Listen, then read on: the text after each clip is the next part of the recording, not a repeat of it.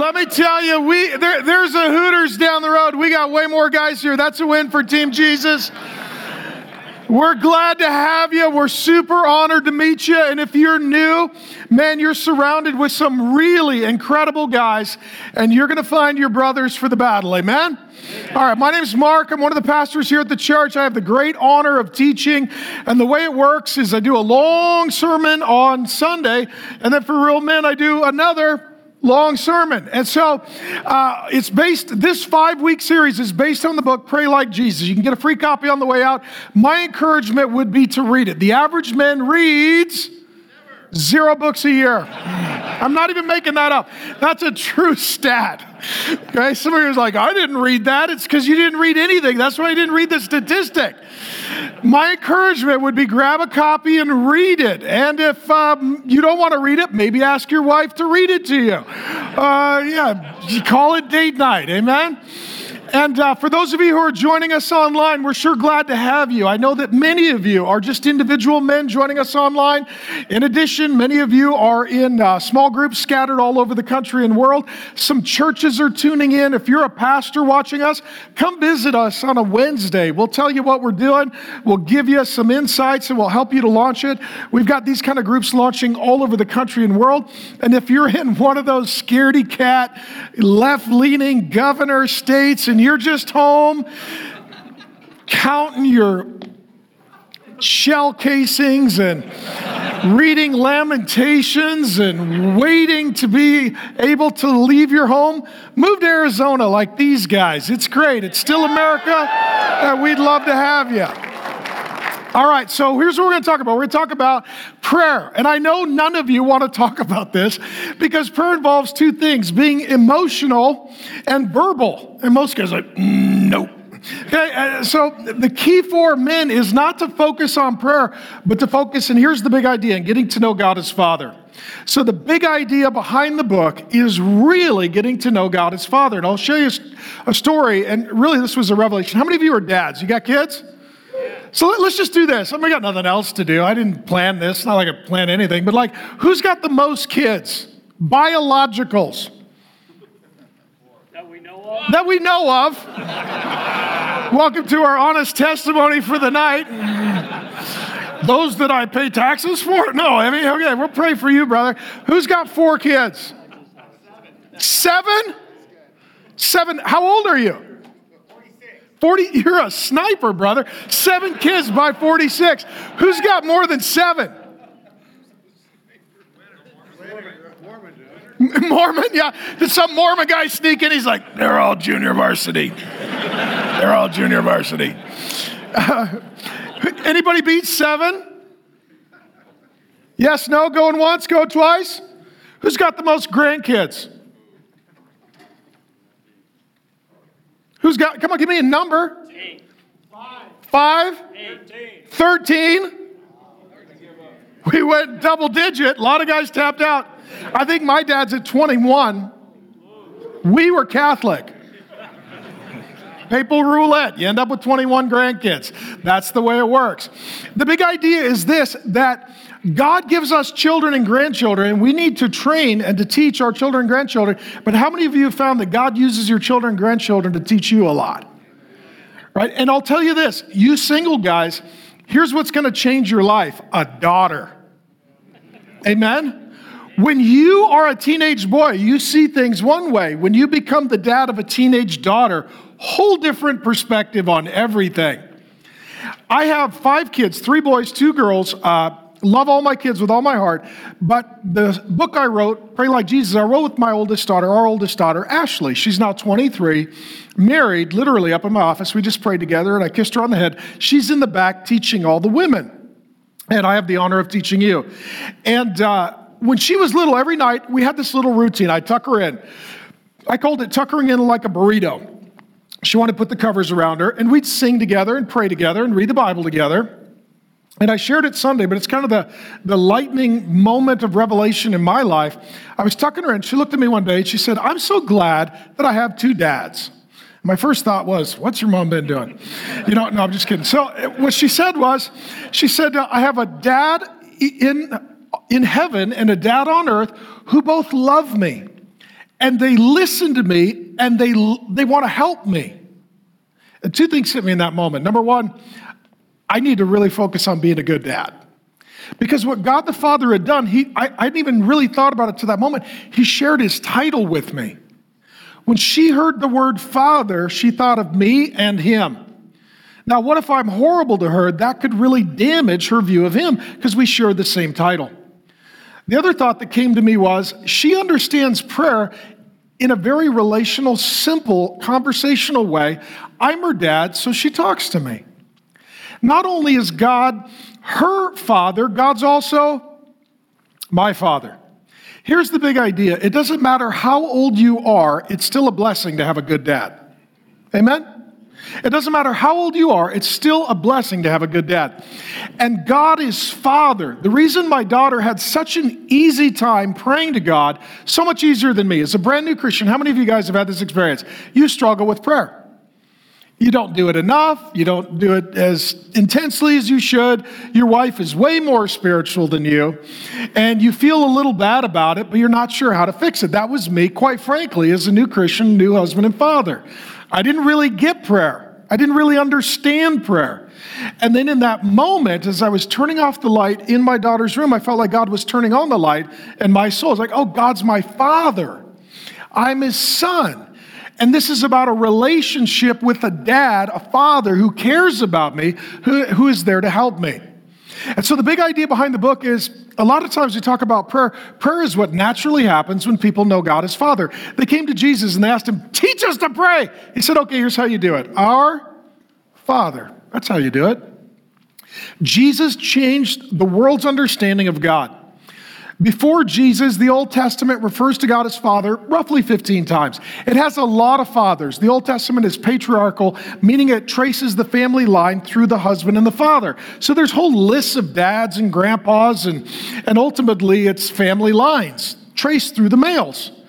But only 15 times, roughly, in the Old Testament, God is referred to as Father, and it's the national, not the personal reference to God. Then Jesus comes, everything changes.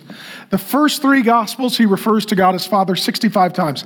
In the Gospel of John, 100 times. Jesus' favorite title for God is Father and he is the Son of God. The reason that Jesus could have a healthy relationship is he understood God as Father, he understood himself as Son. The big idea for you and I is getting to know who God is as Father and getting to know who we are as Son. And this word for father that Jesus uses, Abba, it doesn't mean daddy. That would be the kind of language that a young child uses, more like dad or father or pops. I call my dad pops. My dad's probably watching. So I call my dad Pops. My kids call me dad. Sometimes they call me father. It's that respectful but very warm term. Why do I tell you this? I think that most men struggle greatly to understand God as Father and God's Father heart toward them. And I believe that the reason that some men love Jesus is because they love the story where the son is the hero, but they don't really understand the Father. And I believe it is impossible to be a healthy man without understanding the fatherhood of God. I believe it is also impossible to have a healthy prayer life unless you know God as Father. And I believe for men, this unlocks the key to a healthy, warm relationship with God. And I believe that one of the reasons that men struggle so mightily to have an emotional, relational um, connection to God is because we don't understand God as Father.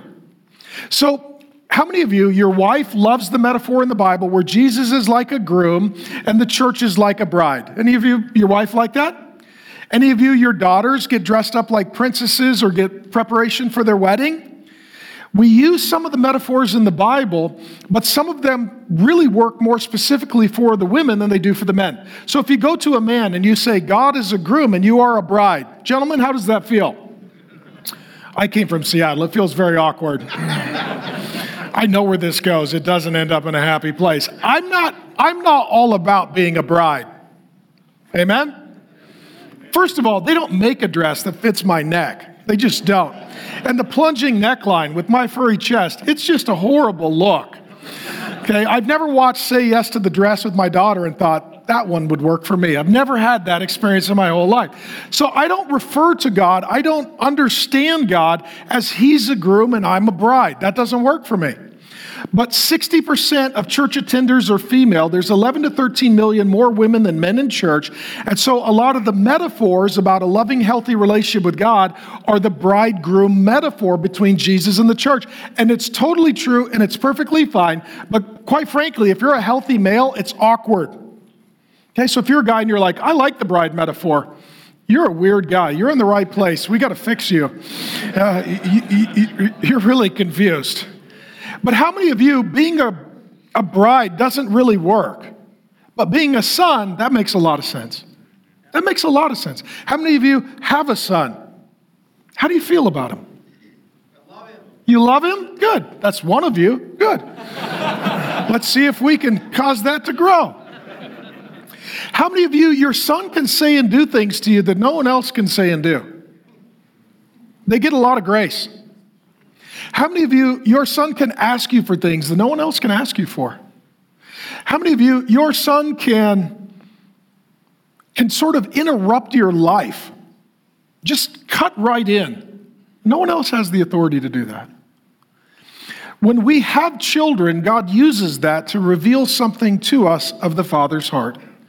In addition, especially when we have a son, we realize, oh, if I'm a son and he's my father, if he feels about me the way I feel about this boy, this revolutionizes my relationship with him.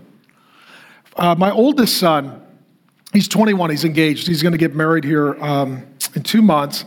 And uh, I'll never forget the first time I held my son. For those of you who are dads, remember the first time you held your son? It's, it's, it's a revelation. I'm a father, I have a son. Then I realize he's a father, I'm a son. He feels about me about the way I feel about this boy. He's devoted to me as I'm devoted to this boy. He is going to instruct and provide and lead and direct and correct me. And so as he becomes my father, it teaches me how to father. I'll tell you the story. The first time I met my son, I was holding him. It was summertime. I was wearing flip flops I was a young man, and I'm um, holding my firstborn son. And it was one of those incredible God moments.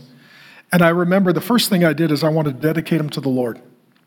And so I'm holding him, and I'm like, okay, Lord, you're a father with, the, with me as your son. And now I'm a father here with my son. So here we are, Father. Thank you for this son. Use this son to teach me what it's like to be your son. And at that moment, God answered my prayer, and my son crapped on my foot. I kid you not, my son crapped on my foot. and I thought, God answered my prayer. I was asking him to use my son to teach me what kind of son I am. and that was a prophetic poop right on my foot. And what was really interesting in that moment, I started laughing.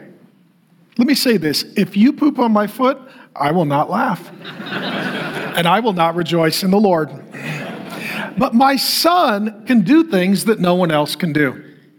My son gets a grace that no one else receives, and my son teaches me lessons that no one else can teach me. Here's the big idea once you get to know God as Father, it changes how you see yourself as son, and it changes how you relate to God, and it encourages you to talk to God. So, the two most important things that I like to tell anybody, but especially men, the first thing you need to learn is who God is. The second thing you need to learn is who you are. Once you know who God is, you know who you are, you can figure out the rest of your life. But if either of these truths are not rightly understood and applied, everything else in life suffers. So, the first thing I want you to know is this God is your father, he's not your master. Many of you had a master relationship before you met God. Jesus says in John 8, he says, Your father is who? The devil. Paul says that we are by nature children of wrath. Before you meet Jesus, you have a relationship with the spiritual father. Your spiritual father, before you meet Jesus, is who? It's Satan. Your father is the devil. You're a sinner and a rebel by nature and choice. Satan does not lead you and guide you as a father, he beats and he abuses you as a master. That's what he does.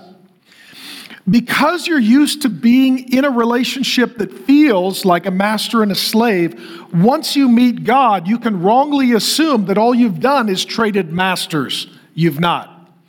You've traded master for father. It's a completely different relationship that God wants with you. Here's how he articulates it in Galatians 4 6 through 7. Because you are what? Sons. Let me just pull the car over and take a look at this for a minute. You are sons of God the Father. This is not something you achieve, this is something you receive. This is not something that comes from your performance, but from His pleasure. I would never look at one of my boys and say, Someday you can be my sons if you earn it. Do, do sons work from the father's approval or do they work for the father's approval? They work from the father's approval, not for the father's approval. My sons started as sons. Their life is lived from their sonship, not for their sonship. There's nothing they can do to not be my sons. They're always my sons. In this way, think of it like the Lord Jesus. For those of you know the story, when he was baptized, the Father spoke from heaven and said, This is my Son, in whom I am well pleased. Question What had Jesus done to that point? No dishonor to the Lord Jesus, but not much. Had he preached a sermon? Not that we know of. Had he cast out a demon? Not that is recorded. Had he started in ministry? No. Before Jesus went public with his ministry and did anything extraordinary, he started as a son, and he started as a son in whom the Father was well pleased. You need to know that your relationship with God the Father, if you belong to Jesus Christ, is in the position of sonship. That means that He is well pleased with you. Now, some of you say, I have not lived up to that. His love will allow you to live up to that. Your identity as son is not achieved, it is received. It is not your performance, it is His pleasure. You don't work your way into sonship, He places you in sonship. You live your life from your sonship. Satan is going to attack you on this consistently, just as he did Jesus Christ, the Son of God. For those of you that know the story, when Jesus was baptized, the Father says, This is my Son in whom I am well pleased. The next chapter of the Bible, Satan shows up, and what's his question to Jesus? If you are the Son. Satan goes after Jesus' identity as sonship. Here's the big idea when you know who you are, you know what to do. When you forget who you are, you forget what to do. When you believe who God says you are, you will live as God destines for you to live. If you believe who Satan says you are, you will destroy the life that God has destined for you. Satan, God says, You're my son. Satan shows up and says, Are you? What's the answer? Yes. You men are in the position of son. And some of you would say, but I don't know if I've earned it. You've not earned it. It's based upon love, not performance. It's based upon Him being gracious toward you, not you being perfectly obedient toward Him. Here's the big idea. Ultimately, when God chooses to make you a son, it is because He knows that you need Him, not because you've earned Him. Okay? How many of you have adopted a son? Okay? You, you adopted that child because they needed you. And without you, their life was going to be worse. God's a father. He adopted you because you need him. He loves you. And he knows without him, your life is going to be worse. Just as Jesus is the Son of God, so Jesus took your place and was orphaned on the cross so that he could put you in his place, adopted as sons. Okay? He continues. Um, because you are sons, God has sent the Spirit, the Holy Spirit. So if you are a son of God, here's what God has given you not just a list of things to do and not do, but the power of the Holy Spirit to enable you to do them. The same Holy Spirit who empowered the life of the Son of God, Jesus Christ, lives in you if you are a son of God. Now, how many of you, your dad demanded that you do things, but he never helped you? The Father not only tells you what to do, He sends the Spirit to help you to do it. Okay? And you need to know this. The Father is not just in heaven giving you orders, He also sends the Spirit to give you power. Okay? So He's not just demanding, He's helping. He's helping. The Spirit of His Son into our hearts, crying, Abba, Father. So as we call out and cry out to God as Father, it's by the power of the Holy Spirit. So you are no longer a what? A slave. You are no longer a slave. Your relationship with God is no longer slave master. Additionally, you are no longer a slave to your old besetting sins and habits, but a son. And if a son, an heir, that means that God has good things planned for you in this life and in the life to come. Here's the big idea you will either see God as father or master. So let's have this honest conversation. For men who tend to see God as master, and there are whole religions that are dedicated. And there are whole false Christian teachings and denominations and ideologies that tend to present God far more as master than father. For those who see, for those men who see God as master, what does that look like practically for them? What motivates them? Fear. Because a son is always loved, and a slave has to earn it, and they could lose it at any time. Some of you are very dutiful Christians, but let me say this you're bad sons. Because you're thinking like a slave and you're considering God like a master. Okay? How many of you guys, this master slave concept makes sense to you? How many of you, you did really well in the military? Okay? Is the military more of a master Yes, we call it a master sergeant. We actually just throw the name in for the guy. How many of you, when you showed up to boot camp, they were not like, I love you, I'm always here for you, um, no matter what you do, I will forgive you, and I'm here to bless and unburden you? How many of you, the military, didn't go like that? Okay? How many of you did really well in sports? Because it was the coach yells and you obey. That's it. We call that football. Okay? Some of you do very well in business because the boss tells you to do something and you just obey. What God doesn't want necessarily from you is just obedience, but obedience from the heart out of relationship. How many of you, you have a son and you don't want your son to just do everything you tell them to do? You want to have a relationship with them. It's not just about their performance, it's about that personal relationship. Okay? You need to know that God is not using you, He's partnering with you because He loves you. When God tells you to do something, it's not a master giving a command to a slave. I'll give you an example. When I was a little boy, my dad, Joe, he's a union drywaller, construction worker. He literally hung sheetrock to feed five kids until he broke his back. That's my, that's my pops.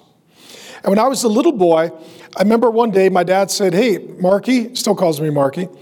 Um, he said, uh, You want to go to work with me? Because he did side jobs on the weekend to make ends meet. I said, Sure, Dad. So I got steel toed boots, I got Levi's, I got a white t shirt, I got a little hard hat, I got a little thermos, I got a little toolbox.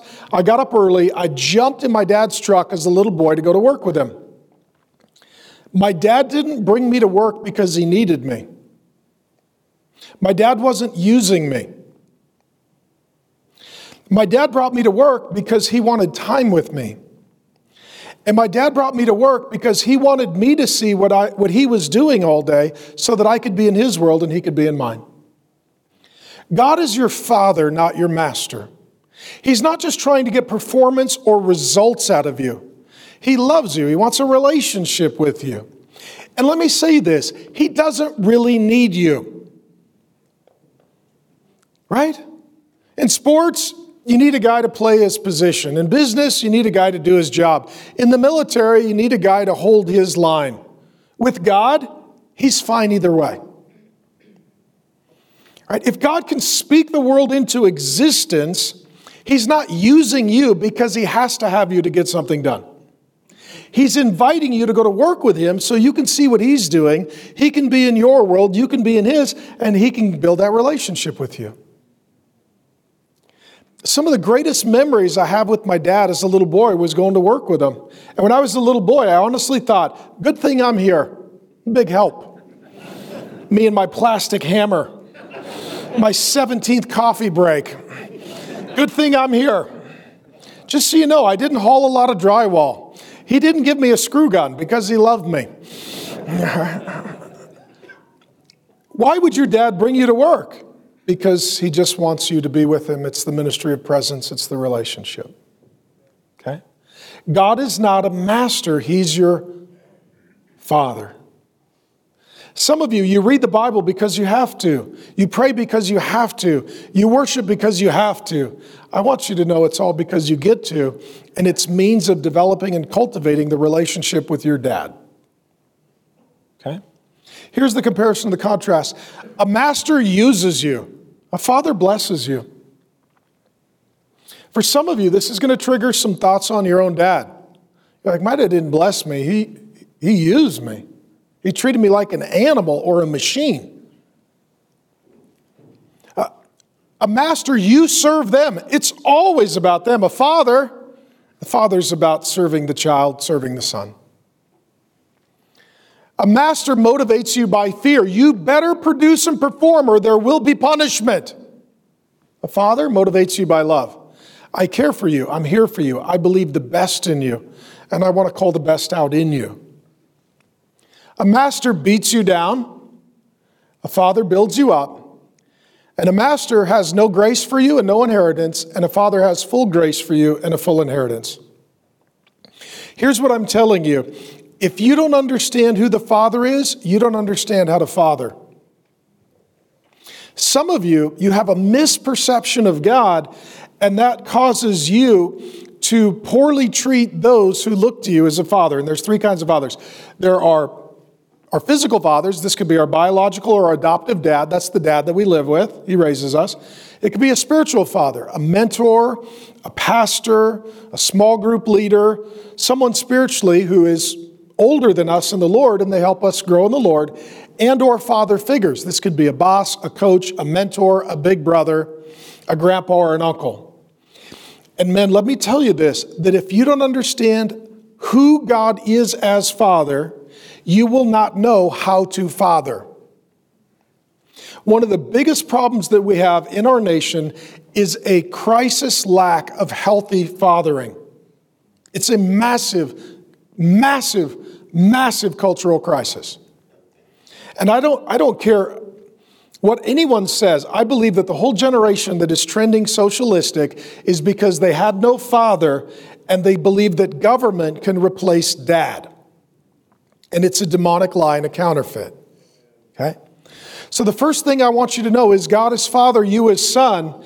And I want you to see how God is Father, not Master, so that as you spiritually lead and father others, you're not treating them as master slave, but as Father Son. Father Son. That's the next point. God is a father, not a master. You are a son, not a slave. Paul says this in Romans 8 14 through 16. For all who are led by the Spirit of God. It's all about the Holy Spirit. Once the Holy Spirit comes in you, He rehardwires you.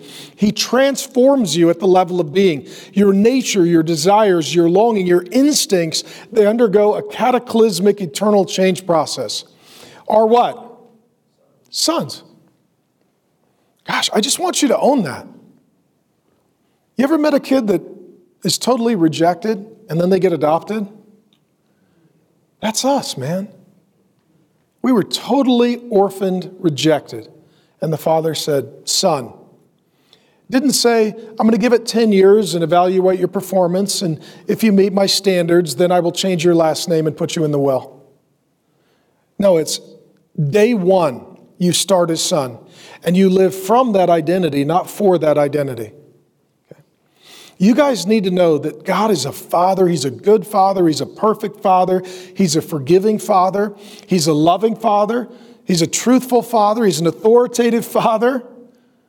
And ultimately, we all need the same father. And he makes us sons of God. Okay? Goes on to say, For you not receive the spirit of what? Slavery. To fall back into fear. You can be a son and think like a slave. You can be a son and act like a slave. This was the case in Egypt. They were literally slaves. This is the book of Exodus. God delivered them, but they still thought and act like what? Slaves. They're still worshiping their old gods and going back to their old ways. Some of you are sons, but you forget and you fall back.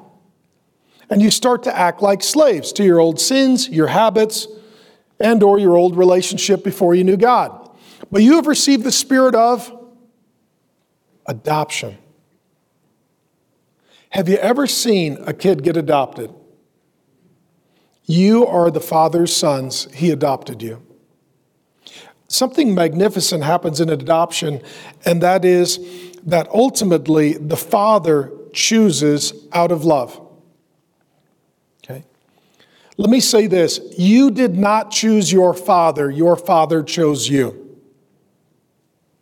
And here's the good news if you chose your father, you can unchoose that relationship. If your father chose you and adopted you, it is an unchangeable status. How many of you, really, if you look at your life, you're like, he just grabbed me and made me his son? That's my story. And you know what? For us, it can be totally confusing because it's like, God, why? He's like, it's grace. God, was I better than everyone? Nah. God, did you see more potential in me? Nope. Why did you pick me? I just love you. And you look like somebody who needed a dad. And I'm a father. So I made you my son. You need to know that the Father did not pick you because of your performance or your potential. He didn't pick you because you earned it. He didn't pick you because he saw greatness in you. The truth is, it's a tremendous mystery of grace. Why would the Father choose me? I don't know. Here's what I do know I'm glad I got picked. Okay? I don't know why he picked me. I'll tell you this if I was God, I wouldn't pick me. How many of you, if you were God, you wouldn't pick you? True? Right? If you're, you're, just be honest. You're like, hey, you, go, go adopt some sons.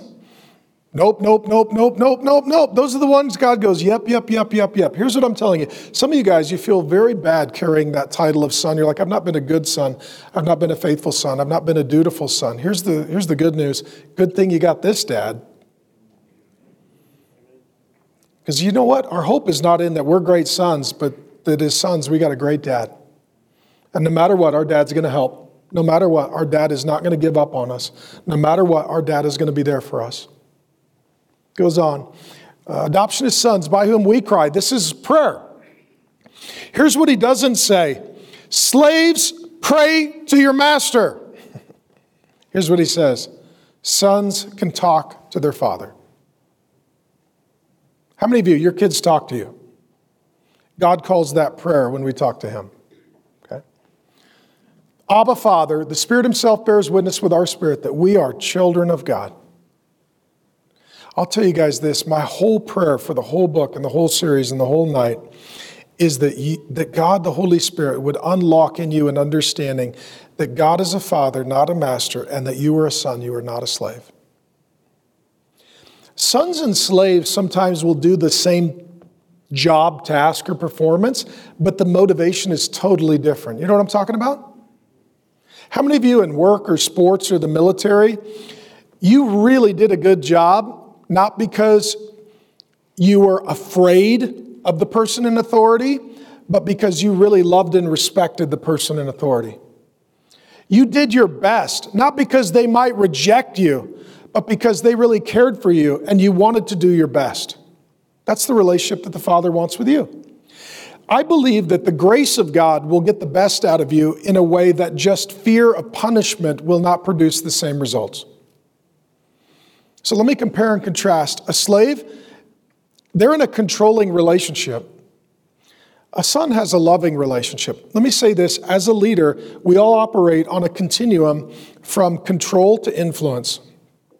A master is way over on the control spectrum, a father is way over on influence. As men, especially when we parent our own children, when they're little, you can have a lot of control because you're bigger than them. How many of you have learned as they get older, if you don't shift over to influence, ultimately you lose any ability to help direct that child? You can't control them. My sons are all, well, two of the three, the third's close, they're all taller than me, which is not a big deal. I mean, you don't get a prize for being six foot tall, but you do at my house, it's a big deal. I can't look at my sons and say, You better. They're like, Really? I mean, we're there. All right, I'm 50. I'm not flexible. If they take me to the ground, I got a problem. I just do. I can't defend myself. If I drop something, I'm at the age I don't pick it up. I just go on Amazon and order another one. I'm there. Okay? Now, when they were little and I was bigger, I could pick them up. Now, they could pick me up. How do I know? One did it recently, just to, thought it was funny. Came behind me and picked me up. He's like, Remember you used to pick me up? I was like, huh, This is terrifying. I'm 50. I have a two inch vertical. The Lord doesn't want me any further than this from the earth, you know?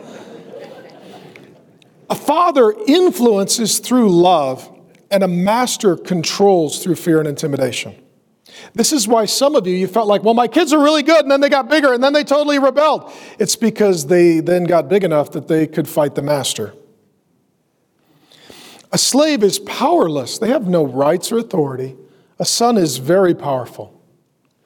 A slave has a works based lifestyle. You better produce and perform. A son has a grace based lifestyle. You're loved and part of the family, whether you perform or not. And a slave is forever out of the family. You're never in the family. A son is forever in the family. Forever in the family. Do you see God as father or master? How many of you, honestly, before we started this talk, you saw God more as master? Okay? And you saw yourself more as slave? Okay? We need to correct that. Slaves don't pursue their masters, but fathers pursue their sons. Slaves don't admit their failures to their masters, but fathers hear of the failures from their sons. Slaves don't have the desire to be with their master. Sons have a desire to be with their father. What God wants with you is a father son relationship, not a slave master relationship. Now, I'll close with this. The reason why all of this matters you are a son of the Father if you are a Christian, and God wants you to lead, especially with your marriage, your children, your grandchildren, and the spiritual fathering of others. Does He want you to act like a master or a father? A father. Most of the men in your life who are leaders, did they act like masters or fathers? Masters. Most men who are leaders, they lead out of the spirit of master, not out of the spirit of father. As a result, they get slaves, but they don't get sons. What I want you to have is a relationship with God where He is Father, you are Son, and then you lead in love with the spirit of fatherhood, not the spirit of masterhood. And what I'm telling you is that I believe that with the men in this room, and I don't know what we've got tonight, maybe 300 guys here, plus hundreds and thousands in, online. Let's say that even the 300 in this room, you all marry. Now we're at 600. Let's say you each have three kids. Now we're up to 1,500. Let's say you each then have grandkids. Now we're up to thousands, maybe tens of thousands. And you have great grandkids. Now you're up to hundreds of thousands. See, what I see here in the room is not men, but I see generations and legacies. I need you men to see generations and legacies. And here at the church, we say we open our Bibles to learn, we open our lives to love so that lives and legacies are transformed. The life piece is you, the legacy piece is everyone who looks to you as a father or a spiritual father. And it is extraordinary what God can do with one man who has the father heart of God. Jesus' dad was a blue collar guy, never wrote a book, never preached a sermon. We have no indication that he ever performed a miracle. Here's what he did he went to work, he paid the bills, he loved his wife, he raised his kids. You don't have to be extraordinarily gifted, you just need to walk in the grace of God faithfully to see some sort of legacy. Here's the point. This is from the book. One man can make a difference. Churchill saved England. Lombardi turned the Packers from doormats into legends. Namath convinced the Jets they could win the Super Bowl. Iacocca turned Chrysler around. It happens all the time. One man could make a difference. Let me say this he can make a difference if he's a father, not a master, and he raises sons and not slaves. Jonathan Edwards was one man who made a difference. Born in 1703, he was perhaps the most brilliant mind America ever produced. I think he's probably the greatest Bible teaching theologian in the history of America a pastor, writer, and later president of Princeton, he and his wife had 11 children. So he would have won tonight. Of his known male descendants, more than 300 became pastors, missionaries, and theological professors. 120 were professors at various universities. 110 became attorneys. 60 were prominent authors. 30 were judges. 14 served as presidents of universities and colleges, three served in the U.S. Congress, and one was vice president of the United States of America.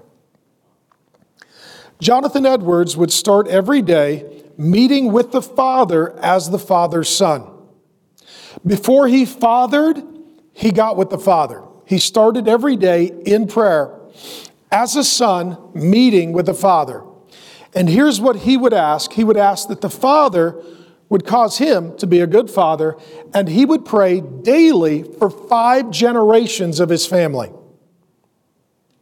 And you know what? As a son meeting with the father, the father gave him a father's heart, raised up sons and generations of spiritual children, and the father answered the prayers of his son. My hope, prayer, and goal with this series is not just to teach you how to pray, but teach you how to be a son and connect with God as Father and start to think in terms of legacy and lineage. Our world is a disaster. Schools do not know how to raise children, let alone sons. Colleges have no clue what to do with young men. Churches are sorely lacking in men, especially young men. This becomes our incredible opportunity to do something countercultural and supernatural. To get to know the Father, to be good sons, and then to lead as fathers who raise up sons who send people into the future who love and serve Jesus so that lives and legacies are transformed. The decisions that you men will make in this ministry, maybe even in the discussions around the table, these are the discussions, these are the decisions, these are the transitions that literally can change history for hundreds and thousands of people with your last name. Some will say, My family was a mess until that man got filled with the Spirit and became a son of God. And then the whole family line pivoted. Some of you have never had a father, and your children will know nothing of what you experienced because you will be there. Some of you did not have a godly grandpa for wisdom and for blessing and for prayer.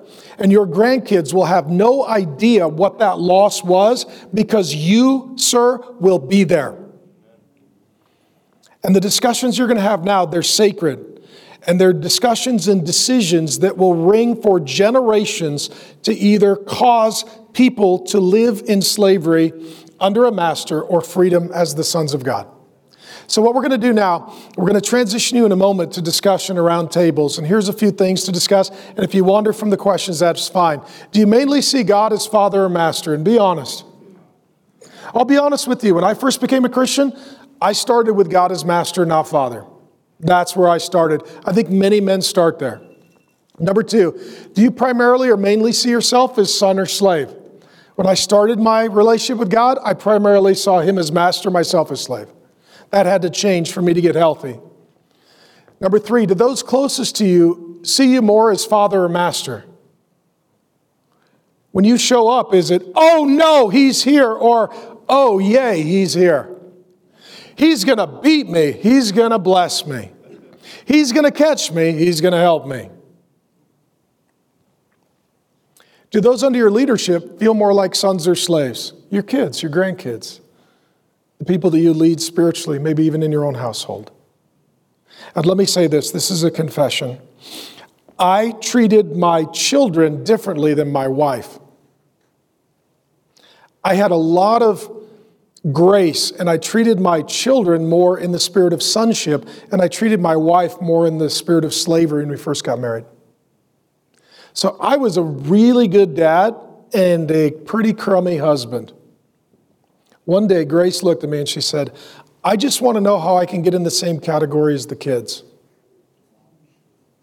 I said, What do you mean? She said, You're an amazing father. She said, You're a very difficult husband.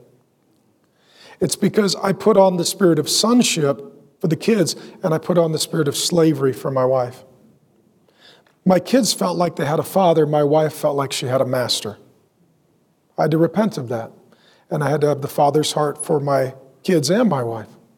Thankfully, grace forgave me.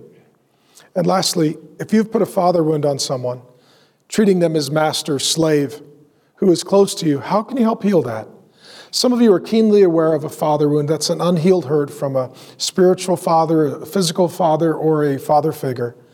But the question would be not only how do you forgive them so you can be healed up and have a healthy relationship with God as Father, who have you wounded? That you acted like a master and treated them like a slave. And you need to go to them and apologize. And let me say this, men. A good father is not one who gets it right, but admits when they got it wrong. How many of you, it would have changed your life if your dad would have said, I was wrong, I'm sorry, Please forgive me. I'm not making any excuses, and it was a big deal. They murdered Jesus for it. That would have unburdened you and healed you. My question to you is who do you need to unburden and heal? Is it a kid? Is it a grandkid? Is it somebody that you were spiritually leading in the position of father? Is it like me, your own wife, that I had to go own my failure that I treated her as master. And anytime she didn't perform, I would criticize her. And she lived in this environment of high anxiety and performance. And she said, It doesn't matter what I do, eventually I'm going to make a mistake, and that's all we're going to talk about. That's a master. That's not the heart of the Father. Lord, I thank you for an opportunity to just speak to the men. And I, I pray, Father God, to speak to the hearts of the men. And Lord, I thank you that your heart is a father's heart, not a master's heart.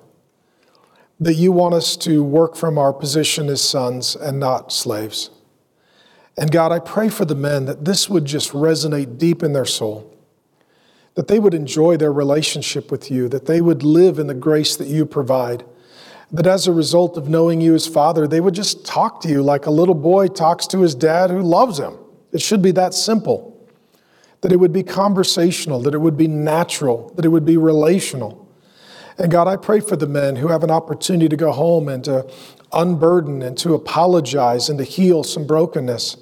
And God, I pray for the men as they spend time around the tables that they would learn to pray to God as Father, that they would go home and they would pray with and for and over their wives, that they would pray with and for and over their children and their grandchildren.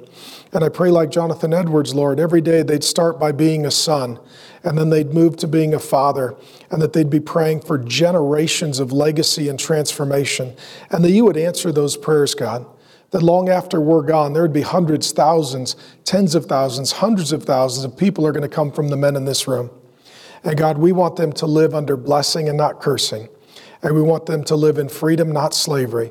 So we want them to be sons and not slaves. So we ask that you would allow us to lead as fathers and not masters. In Jesus' good name, amen. Love you guys.